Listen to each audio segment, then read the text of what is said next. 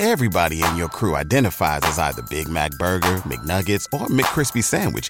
But you're the filet fish Sandwich all day. That crispy fish, that savory tartar sauce, that melty cheese, that pillowy bun. Yeah, you get it. Every time. And if you love the Filet-O-Fish, right now you can catch two of the classics you love for just $6. Limited time only. Price and participation may vary. Cannot be combined with any other offer. Single item at regular price. Ba da ba ba ba. Welcome to the campfire, the only place where friends and strangers alike sit down and tell tales in truth or fiction in exchange of my blessing of their safe travels. Allow me to relight the fire while you relax and listen. Make your mind wander about the reality we live in.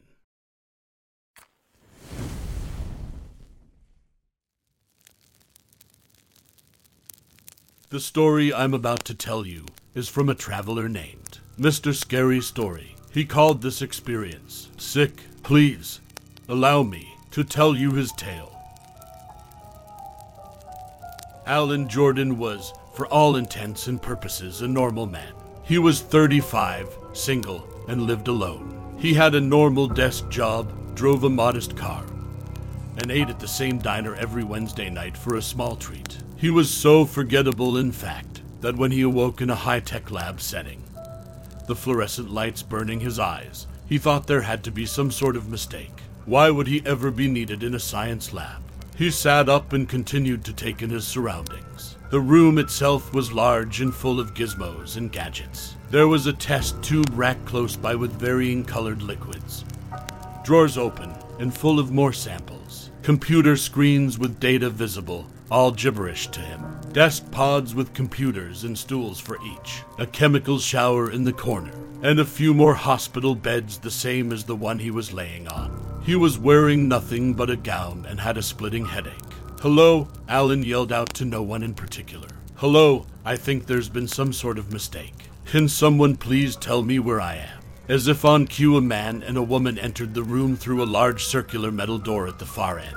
Both of them were wearing full hazmat gear, complete with yellow gloves and a clear face shield. Hello, Mr. Jordan. Glad you're up so quickly. Try not to move around too much. You might feel lightheaded. Who are you, and where am I? Alan was becoming increasingly worried as he regained his senses. His sweat was dampening his gown, and a cold chill was running down his spine.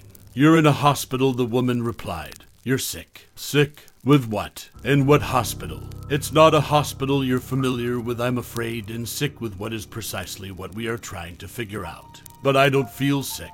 Alan was sweating profusely now, and his anxiety was peaked. In fact, I feel fine.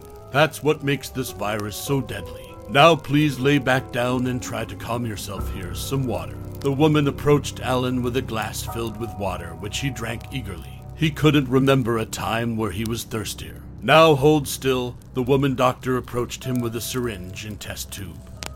We need to draw some blood, and I have to give you a few immunizations. Now wait just a minute. Alan looked back and forth between the two. What virus? And what's with the hazmat suits? I need some answers here. The hazmat suits are to protect us. Mr. Jordan, contracting this disease has so far proved to be 100% fatal. You're lucky there are doctors even willing to look at you and attempt to help with your condition. The female doctor injected Alan's arm and then began to draw blood from his other. Now, what is the last thing you remember? Alan fought as hard as he could. Memories were fading in and out like a lost dream. He could remember stopping somewhere for gas. Yes, that was it. He stopped at a gas station along Highway 84 in his native state of Idaho. He'd been traveling home after seeing his parents. The gas station, the bathroom. There was a man, an old haggard man. He'd been coughing. He'd been sick. Alan looked up at the two doctors. I stopped for gas. There was a man. His voice began to trail off. His head was feeling heavy, and his muscles relaxed. There was, there was. He could feel consciousness slipping away. He watched as the doctors got up from him and began walking out of the room. He saw as the male doctor scanned his eye, and the door popped open. Alan looked at the empty glass of water next to him and cursed. Then he fell asleep.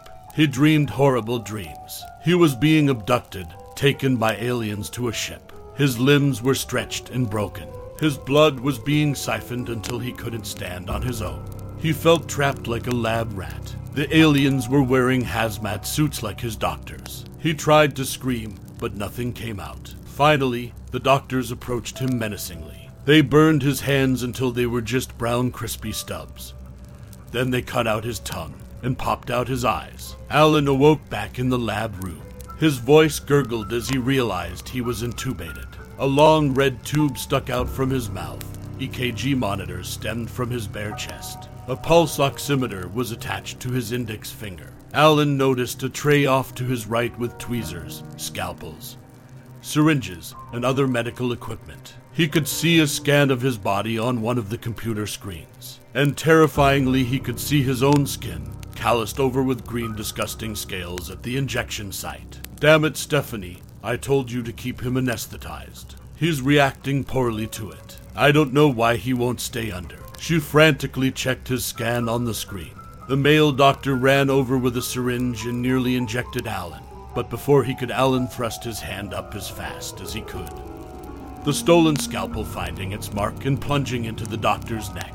He saw his eyes go wide with terror inside the clear face shield and watched him pull the scalpel out. Blood cascaded from the wound as he fell to the floor. Alan pulled at the tube in his throat and retched as it slid out. What have you done? The female doctor looked at Alan in horror. He jumped up defensively and looked towards the large metal door. Alan wasn't one to be experimented on, and he was getting out of this lab one way or another. He went down to his knees and pulled off the male doctor's helmet. Grabbing the scalpel from the floor, he carved out the man's right eye. The female doctor made a pass at him with another syringe, but Alan grabbed hold of the medical cart and slammed it into her.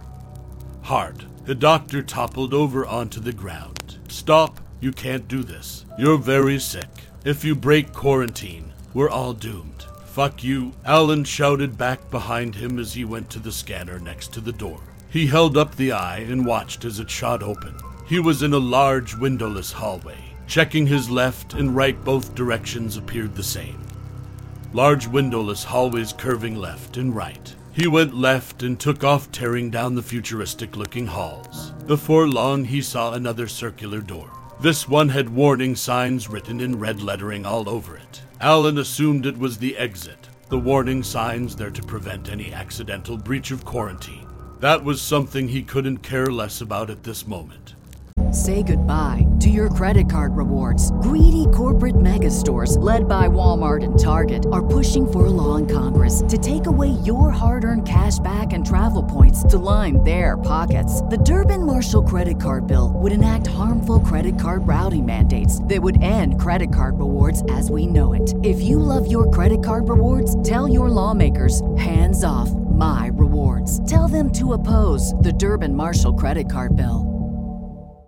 His green skin itchy and grotesque. He planned to leave this place and never look back. He held up the doctor's eye once more, and the door opened to a holding room. Again, he held the eye to the scanner, and a second door chute open. Alan tried to scream, but no sound came out. The airlock had opened, and he was shot into outer space. His mistake barely registered to him before his body froze.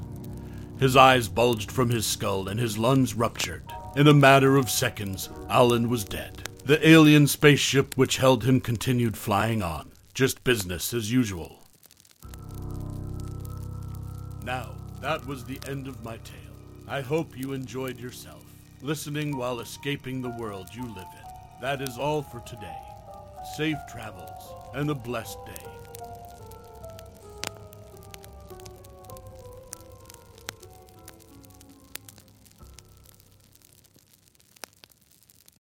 Parker, our purpose is simple. We want to make the world a better place by working more efficiently, by using more sustainable practices, by developing better technologies. We keep moving forward. With each new idea, innovation, and partnership, we're one step closer to fulfilling our purpose every single day. To find out more, visit parker.com/purpose. Parker, engineering your success. Say goodbye to your credit card rewards. Greedy corporate mega stores, led by Walmart and Target, are pushing for a law in Congress to take away your hard earned cash back and travel points to line their pockets. The Durbin Marshall credit card bill would enact harmful credit card routing mandates that would end credit card rewards as we know it. If you love your credit card rewards, tell your lawmakers hands off my rewards. Tell them to oppose the Durbin Marshall credit card bill.